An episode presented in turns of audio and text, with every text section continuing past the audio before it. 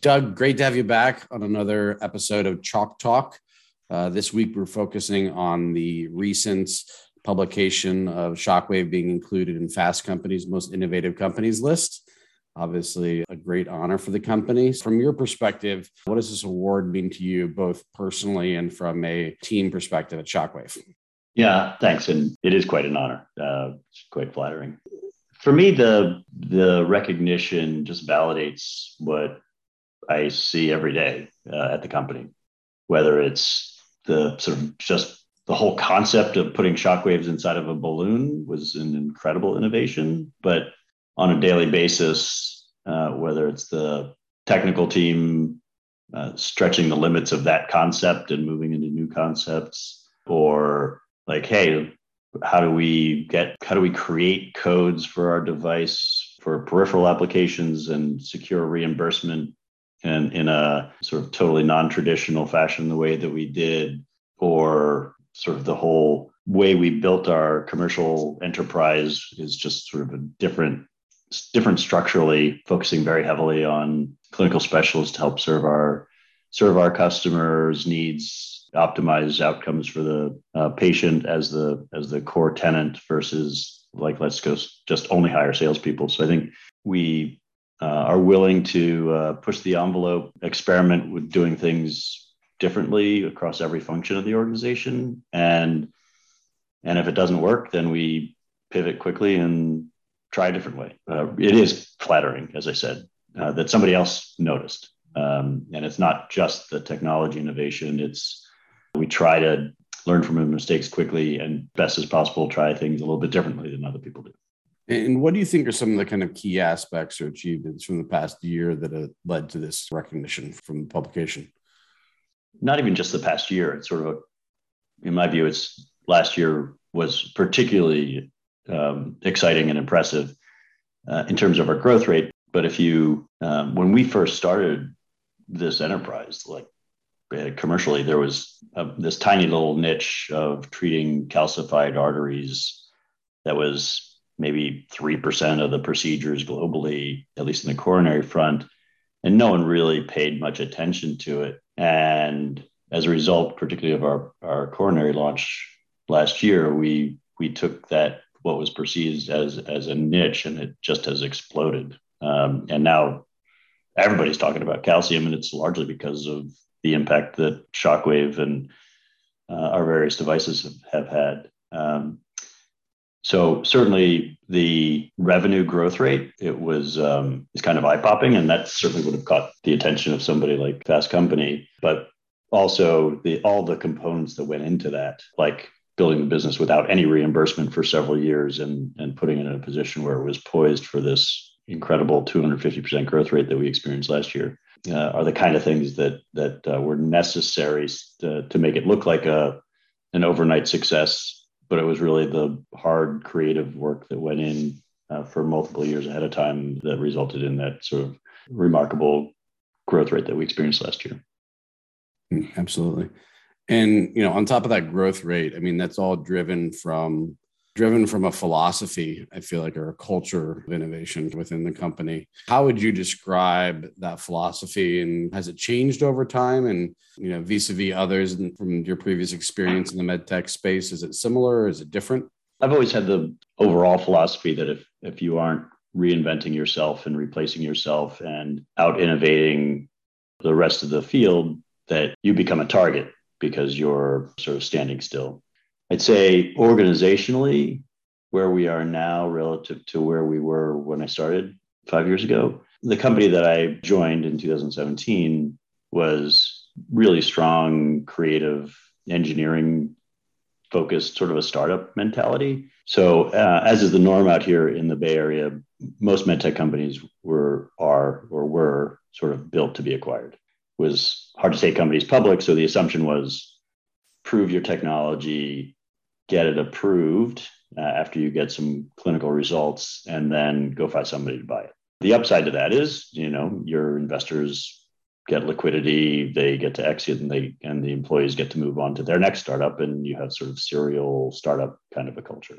I inherited a lot of that here. Now, when I when I joined, I had run a public company before. Uh, uh, I like building for the longer term. And uh, and certainly the mandate from the board was, you know, you're coming on here with the your your job is to take this thing public. That's why we're hiring you. And that really, when you are taking that longer view, it also forces you to think about, okay, how do we build a pipeline that is enables you to have a sustainable enterprise that's going to grow for multiple years to come and, and how do you bring in the right caliber of talent that that can also you you can build around and can create processes and systems that are sustainable and and so i'd say the the mindset shifted as it became increasingly evident that we were going to get to do this build together and create a company that had had staying power and then you think about okay, what do we need to be doing so that we are successful in 2026, 27, 28 versus how do we convince somebody to buy us? Which is an entirely different way of, of approaching your job. It wasn't for everybody. we, mm-hmm. we had a we had a reasonable turnover in the early days as people realized, oh my gosh, so we're not going to get acquired. Oh, that that's that was not. I, am not up for that. Uh, and now, the people we have here is, are like, please don't get it. We're not going to get acquired, are we? Because this is too much fun. I don't. I don't want to work for somebody else. Um, and so that that's been a sort of a multi-year process to get to where we are now, and and um, and uh, we th- we feel like we're we're really well positioned for the long-term, sustained uh, growth driven by innovation across the board. Nice. Speaking of the long term, you know, how do you kind of as the CEO keep on the pulse of the rate of innovation kind of within the company? Well, on the tech, technical front, I think uh, the techs and engineers in the lab are they're sort of waiting for me on Monday mornings at eight o'clock when I walk through to say, okay, what what have you done in the past week since the last time I was here, and you showed me your latest creation.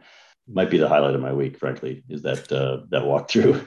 It's a good, um, way to, good way to start off the week. Yeah, yeah, yeah. Amazingly, they almost always have at least one thing to show, um, yeah. which is exciting. So then across sort of outside of the sort of pure technical innovation, which is what most people think of. We have a we have an incredibly talented team across uh, all of our functions, and like no, nobody's afraid of taking a chance or coming up with proposals to how we could do things differently. Again, I'll go back to reimbursement. That was a very different strategy. Uh, in fact, you were you were Scott were the one who said, "Hey, why don't we go for this breakthrough designation, even though theoretically we're we're kind of later than most companies would be in applying for it. And, and that turned out to be really transformational for our coronary launch because that decision to take a sort of non-traditional approach for with the FDA led to a breakthrough designation, which then led to reimbursement, and that accelerated our launch uh, post approval last year. Uh, and so there's more of a take a chance, and if it doesn't work, course correct after you take a chance uh, sort of mindset here. And we try really hard, or I try really hard to make sure that I am not a bottleneck and and that I am not standing in the way of, of folks to come up with better ideas than I have. I, I, I don't I don't have an expertise in every single functional area. So far be it for me to be the person who who tells people what to do. Uh, I'd rather them come to me with ideas on what they think is possible. And uh, uh, and so I try to stay informed and connected, but not uh, but not micromanage. Nice. In helping you kind of form some of those thoughts about innovation, there's certain people or certain things that you've learned throughout the course of your career that have really aligned your points on kind of how to best foster innovation?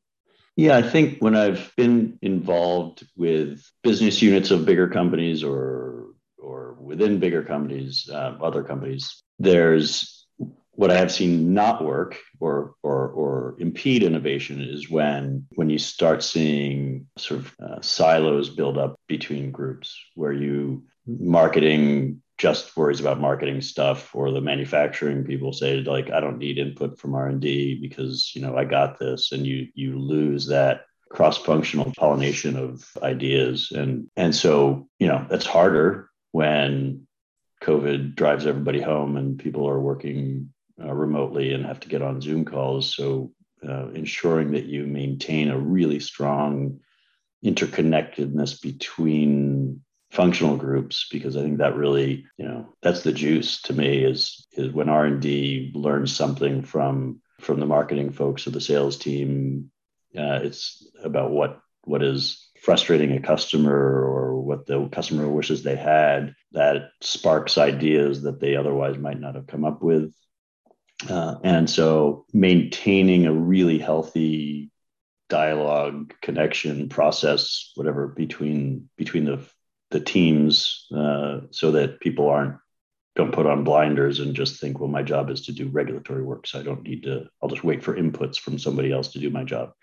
Uh, to me it's one of the the most important things you can do and then make sure you keep everybody uh, recognizing that sort of we, we're, we're trying to think about how will we be successful three four five years from now uh, so that they're cognizant that what we're doing now is only good enough for now. It's in, it's insufficient for what we're going to need four years from now. So that they're you don't make short-sighted decisions and say well i'll just i'll put in the whatever a the the minimum acceptable software package when you should have been thinking bigger or uh, what's the company going to need when we're three times larger? Yeah. Into that kind of long-term view thinking in the future it seems like competition can also be a big catalyst for innovation especially with so many companies now looking at getting into the ivl space. How is shockwave approaching that?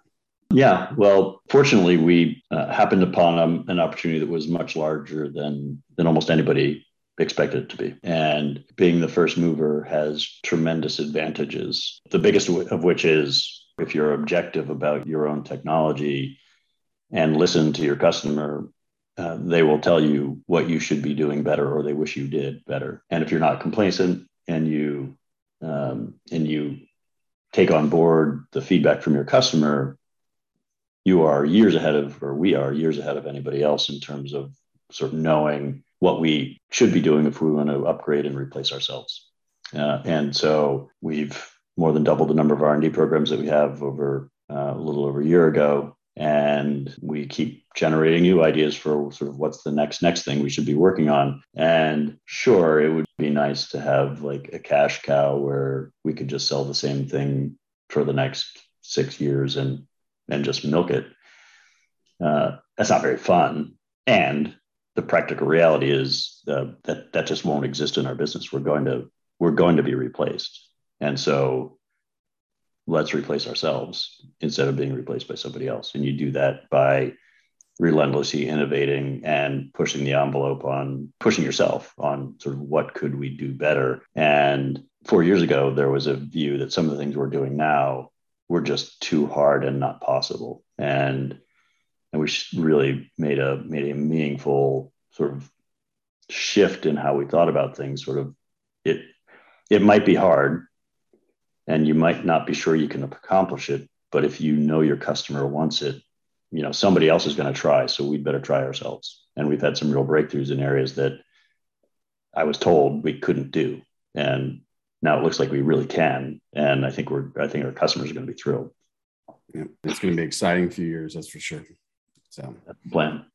Thank you, Doug. Appreciate the time. And for those wishing to read more about the award, and catch the March and April issue of Fast Company's its newsstand and expect a feature on Shockwave Medical in the coming summer issues of the magazine. Doug, thanks. Really appreciate it. Uh, thanks, Scott.